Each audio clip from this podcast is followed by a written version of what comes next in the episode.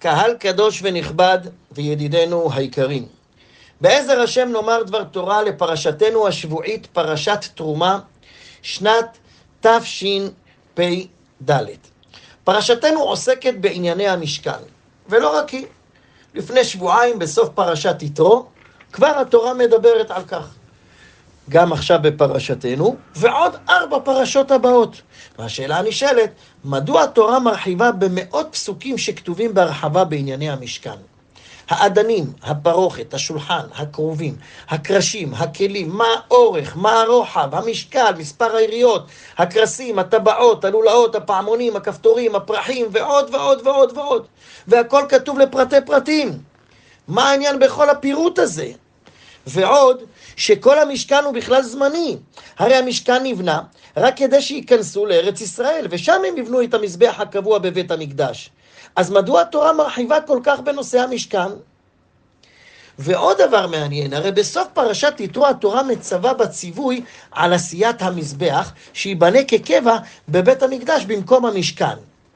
אם כך יוצא, שתחילת העניין של המשכן כביכול, איפה הוא התחיל? התחיל כבר בפרשת יתרו. אם כך שואלים חז"ל, אם כל תחילת העניין של המשכן התחיל כבר בפרשת יתרו, מדוע התורה עושה הפסקה ושמה לנו חציצה של פרשת משפטים באמצע, ורק אחר כך היא ממשיכה בפרשתנו, פרשת תרומה והלאה, בענייני המשכן? מה הצורך בכך? זה הנושא, רבותיי, שנעסוק בו היום, בכדי שנוכל להעמיק בעניין. ונלמד גם יסוד גדול, מה מבקש מאיתנו הקדוש ברוך הוא בנתינת התרומה. אומר הרמב"ן רבותיי, אתם יודעים למה התורה מרחיבה במאות פסוקים בענייני המשכן? אגב, אני מביא רק את הרמב"ן כי אין לנו כל כך את הזמן, אבל יש הרבה תירוצים יפים.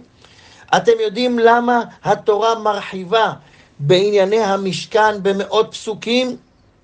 הוא כותב כך במפורש, שהאריכות בפרשיות המשכן נובעות מחיבה של השם יתברך לעשיית המשכן. למה? כי המשכן נועד להשראת שכינה. ואם הוא נועד להשראת השכינה, כפי שמתואר כל הכתובים בתורה על המשכן, מתוארים בהם השראת השכינה בעם ישראל, אז גם צריך דיוק מרובה מאוד, גם במידות קבועות ויציבות, וגם בתשומת לב לפרטי פרטים, כותב הרמב"ם. לכן הרחיבה התורה במאות פסוקים. כי אם השכינה שורה במשכן, אז צריך שיהיה דיוק רב במידות קבועות ויציבות ולשים לב לכל מיני פרטי פרטים והם נובעים רק מהחיבה של השם יתברך לעשיית המשכן כיוון שבהן מתוארת השראת השכינה בעם ישראל ולאור חביבות הדברים כותב הרמב"ן, התורה מעריכה בהם. ואם תאמר, הרי המשכן היה זמני, זה נכון, אבל לא מדויק. למה לא מדויק? כי כל הציוויים כאן, בעניין המשכן, במידות ובמשקל ובאורך וברוחב, בכל מה שמתוארים בפסוקים, במאות פסוקים רבותיי, גם מיועד למשכן הקבוע בבית המקדש. הרי לא מצאנו בשום מקום בתורה ציווי נפרד לבניית בית מקדש קבוע. אם כך יוצא שהציווי בפרשתנו למשכן, שנראה לכאורה זמני, הוא גם המקור לבניית בית המקדש הקבוע, כי זה אותם המידות שנקבעו כאן במשכן, הן המידות שהם יעשו אותם בעתיד במזבח בבית הבחירה. אומרים חז"ל, אתה יודע למה פרשת תרומה כתובה לאחר פרשת משפטים? כדי שלפני שתיתן צדקה בממונך, צריך לראות שיהיה בכספך, שלא יהיה, סליחה, צריך לראות שלא יהיה בכספך חשש גזל. צריך לבדוק שהכסף שלך הוא נקי, רק התורה מביאה לנו את פרשת משפטים שאנחנו נלמד את הכללים, מה מותר ומה אסור, ולפני שאתה רוצה לתת תרומה צריך לבדוק שהכסף שלך הוא נקי, שאם לא כן, אין הצדקה מועילה כלל, כמו בלולב הגזול. כמבואר במסכת סוכה בדף כ"ט עמוד ב', שהוא פסול לברכה, משום מצווה הבאה בעבירה. והמקור לכך הוא בכלל מהנביא, מהפסוק בישעיה, פרק נ"ט, פסוק י"ד. והושג אחור משפט וצדקה מרחוק תעמוד. הכוונה, אם אתה לא הולך בדרך הישר ושם מאחור את המשפט, גם הצדקה שאתה עושה עומדת מרחוק ואינה מועילה. לכן כתוב אחר כך בפסוק נ"ו, שמרו משפט ועשו צדקה. קודם כל תשמרו משפט, תדעו מה מותר ומה אסור, איך לדעת להביא את הפרנסה, ואז ועשו צדקה. ואם תעשו כן, כי קרובה ישועתי לבוא. ולכן הקדים את פרשת משפטים, שתלמד קודם את ההלכות המותרות גם בכסף, ורק אחר כך ציוון על נדבת המשכן. זה היסוד שמלמדים אותנו חז"ל, שרק כסף נקי כשר לצדקה. אבל לאור זה, אנחנו רוצים קצת להבין את עומקם של דברים. את עומק היסוד שמונח כאן, רבותיי. מובא במדרש בילקוט שמעוני וגם בבעל הטורים. על הפסוק שכתוב דבר אל בני ישראל, הוא אומר שהקדוש ברוך הוא אמר למשה רבנו, דבר אליהם בלשון פיוס. כמו שכתוב בישעיהו בפרק מ' פסוק ב', דברו על לב ירושלים, שזה ריצוי ופיוס. אתה צריך ללכת לפייס אותם לפני שאתה מבקש מהם את התרומה. ולמה? בשביל שהיה בו חסרון כיס, פייסם. כך כתוב במדרש. אה, אתם מבינים מה כתוב כאן? אומר הקדוש ברוך הוא, לפני שאתה מבקש תרומה מבני ישראל, אתה צריך לפייס אותם. לכאורה זה הזוי, לפייס אותם? מאיפה הכסף הזה הגיע אליהם בכלל? השם נתן להם ביציאת מצרים, פרק ג', פסוק כ"ב. ושאלה אישה משכנתה ומגרד ביתה, כלי כסף וכלי זהב ושמלות וינצלו את מצרים. הכל הגיע אליהם מאת השם יתברך. הרי הם היו לפני כן עבדים במצרים. אני רוצה לשאול אתכם שאלה. אם אני אתן למישהו מאה אלף שקל במתנה, ולאחר יומיים אני אבקש חמש מאות ש"ח מהם, הוא ייתן לי? זה יהיה לו קשה לתת לי? ודאי שלא, נכון? אז מה אני צריך לפייס אותם? אם הקדוש ברוך הוא הביא להם את הכסף מביזת מצרים ומביזת הים, הוא צריך ללכת לפייס אותם? אומרים חז"ל, כן, אתה צריך לפייס אותם. אתה יודע למה? כי אומר הקדוש ברוך הוא למשה רבנו, אני לא רוצה תרומות שנלקחו בציווי. תרומה צריכה להינתן מהלב ולא בכוח. קשה להוציא כסף מאדם, ולכן צריך לפייס אותו. גם אם זה כסף שהוא יודע שצריך לתת, וגם אם הוא קיבל את זה לפני כן. עדיין, ואומר הקדוש ברוך הוא, כסף למקדש, אני רוצה שיהיה נקי מהכל, מגזל, מצער, מכל דבר לא טוב. וכל תרומה שתביאו, שימו לב מה כתוב, שמרו משפט ועשו צדקה. תיזהרו שזה יהיה כסף נקי בלבד. רבותיי, אל תנסו לחשוב שכסף לא נקי, הכוונה ישר לעבריינים. ממש לא. לעתים גם כסף של אדם נורמטיבי הוא לא כשר. רוצים דוגמה? ניתן לכם. אדם שפרצו לו לבית, כמה תוספות הוא מוסיף לביטוח? היה ככה, והיה עוד תכשיטים, והיה פה, והיה מסמכים כאלה, והארון הזה, ופה נשבר איזה עציץ כזה, וכולי וכולי, אה? אחרי בן אדם שעובר תאונה ברכב, לא עלינו, הוא מחפש כמה חבר'ה שיודעים להשבית לו את הרכב טוטלוס, או להכניס עוד איזה מכה שהייתה קודם. מכירים את זה? או אדם שלא מעביר לעובד שלו את הכסף בזמן. מכירים תופעה כזאת? ואחרי שכל אלה קיבלו את ההעברה לבנק, הם פתאום צדיקים. מחליטים שהם צריכים לתת, מה... לתת מזה מעשר ולתרום לבית הכנסת. מה אתה תורם כסף כזה? זה כסף גנוב. זה כסף לא נקי. ויש עוד לא מעט דוגמאות שאני יכול להביא לכם בחיי היום-יום. ובסוף אדם כזה בא לתרום לבית הכנסת? אדם שכזה הקדוש ברוך הוא לא רוצה את הצדקה שלו. שלא נדבר על כסף גנוב ממש, או כסף מעסקי ריבית וכדומה וכולי. ולכן לפני שמגיעים לפרשת תרומה, אנחנו צריכים לעבור קודם את פרשת משפטים, כדי לבדוק אם הכסף הזה כשר או לא. כסף לא כשר, אומרים חז"ל, מפריע גם בעבודת השם. אני אתן לכם פה כמה דוגמאות מצמררות. יש בתי דפוס, אגב, שעובדים רק עם נייר כשר. שמעתם על המושג הזה, נייר כשר? נייר כשר זה נייר שבדקו אותו שבמחזור לא נכנסו בו דברי כפירה, או לא נכנסו בו דברי קודש, דברי גניזה, וגרסו אותו וכל זה וכדומה.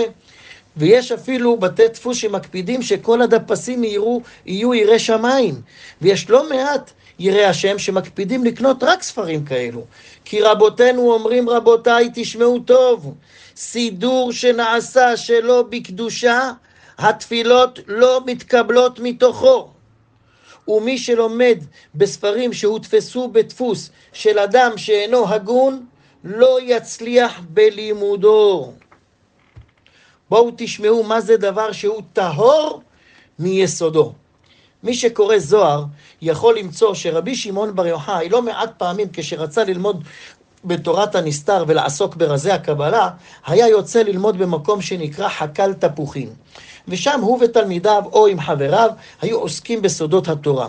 לא בבית מדרש, לא בבית הכנסת, איך שהם הגיעו לדברי סוד, היה אומר להם בואו נצא לחקל תפוחין ושם אני אלמד אתכם. גם מי שלא לומד זוהר אגב, נתקל במילים הללו. בכל ערב שבת בפיוט של בר יוחאי. שימו לב למילים, בר יוחאי, ולשדה תפוחים עלית. לשדה תפוחים זה חקל תפוחים. ללקוט בו מרקחים, סוד תורה כציצים ופרחים. עד כדי כך נעשה אדם נאמר בעבורך.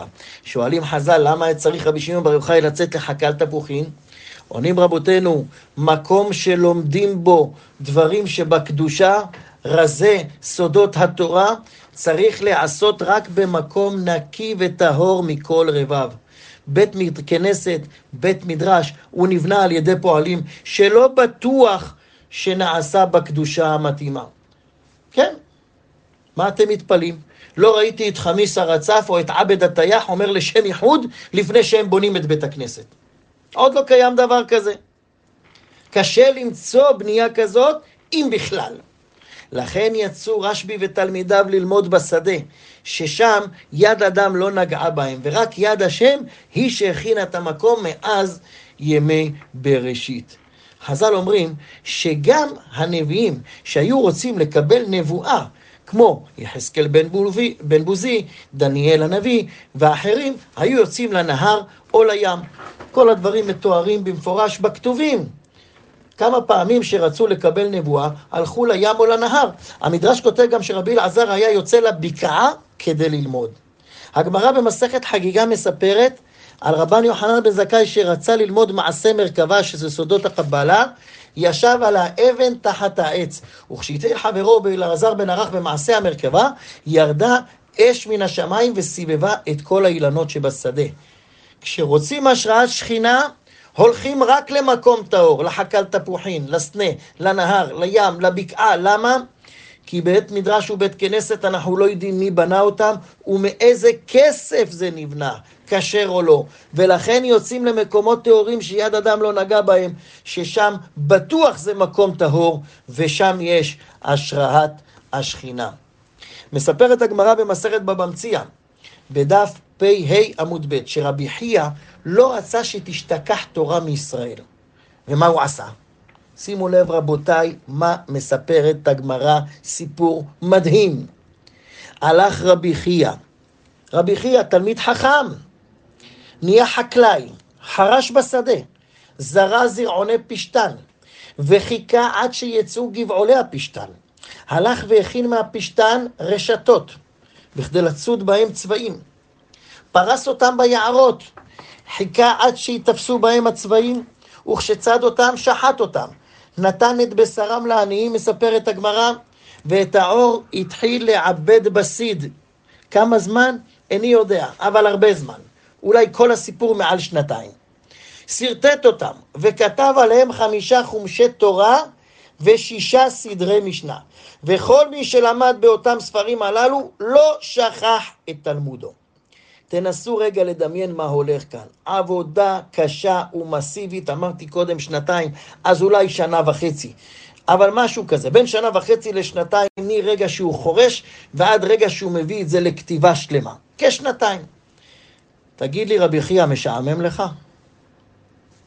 לחרוש, לזרוע, לקצור, להכין רשתות, לצוץ צבעים, לשחוט אותם, לעבד את האור, לשרטט, לשבת לכתוב עליהם.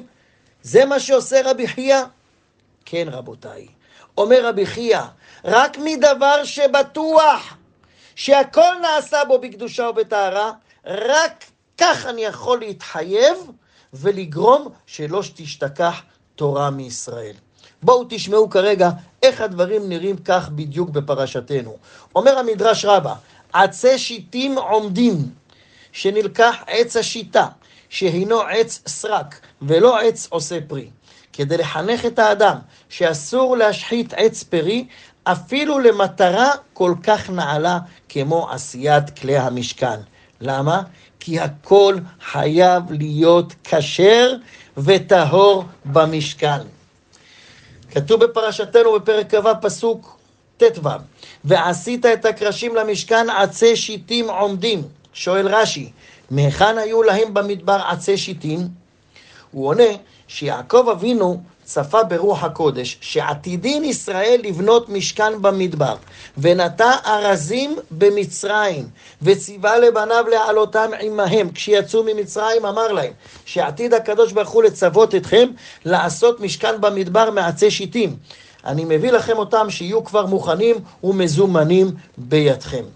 הכלי יקר מביא ראייה מהפסוק ואומר, כפי הפשט שיעקב הכין אותם לעבודת בית אלוהינו, נוכל לומר שלכך נאמר עצי שיטים עומדים, מלשון עומד, מה הכוונה? לומר לך שיקחו אותם מאותם עצי שיטים העומדים המוכנים לכך, כי זהו משמעות לשון עומדים. בהרבה מקומות, בדבר המוכן ועומד לכך. כך כותב הכלי יקר.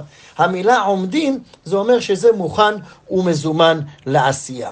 רש"י עצמו מסביר שהמדרש רמוז בה' הידיעה, שבתחילת הפסוק, ועשית את הקרשים, לכאורה היה לו לומר, ועשית קרשים, כמו שנאמר בכל דבר ודבר.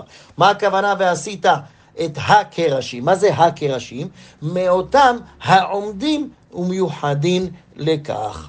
וכאן נשאלת השאלה, מהיכן לקח יעקב אבינו את הזרעים או את העץ לנטוע במצרים, עצי שיטים? אז אומר המדרש בבראשית רבה, אמר רב נחמן, שהלך יעקב לקוץ ארזים שנטע אברהם זקנו בבאר שבע, שנאמר בספר בראשית פרק כ"א פסוק ל"ג, והייתה אשל בבאר שבע. אתם מבינים מה הולך פה?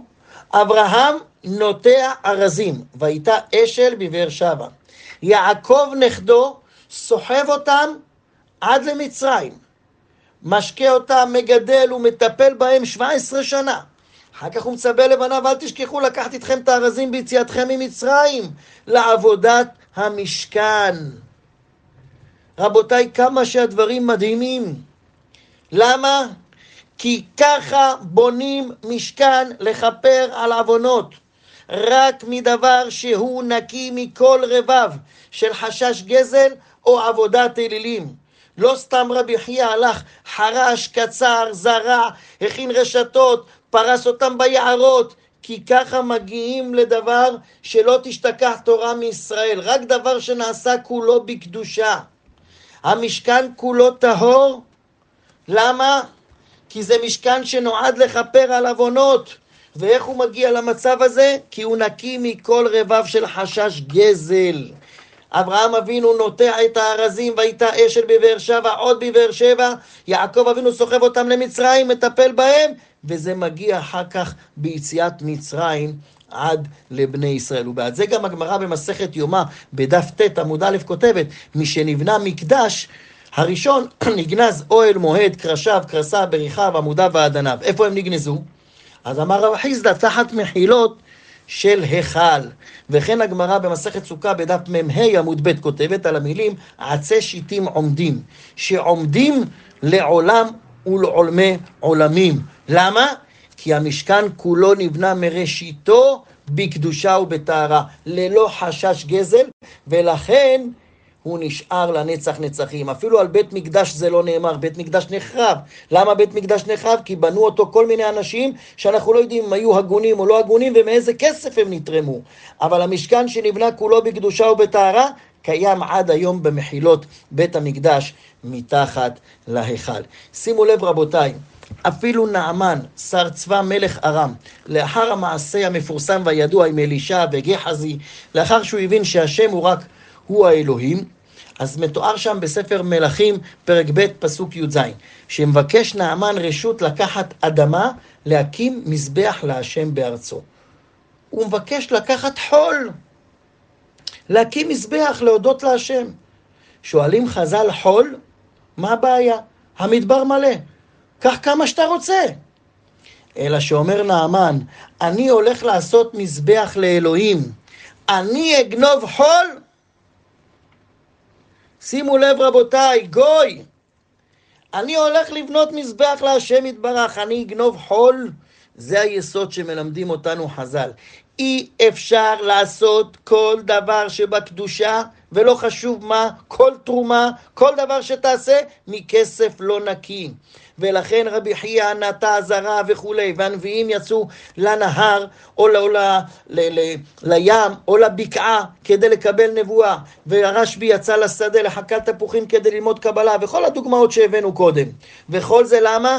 כי אומר הנביא בספר מלאכי, פרק א', פסוק י"ג, והבאתם גזול, והבאתם את המנחה, הארצה אותה מאתכם, אמר השם. הקדוש ברוך הוא לא רוצה נדבה מכסף לא נקי מכל רבב. אם אלה פני הדברים, רבותיי, למדנו כאן יסוד גדול.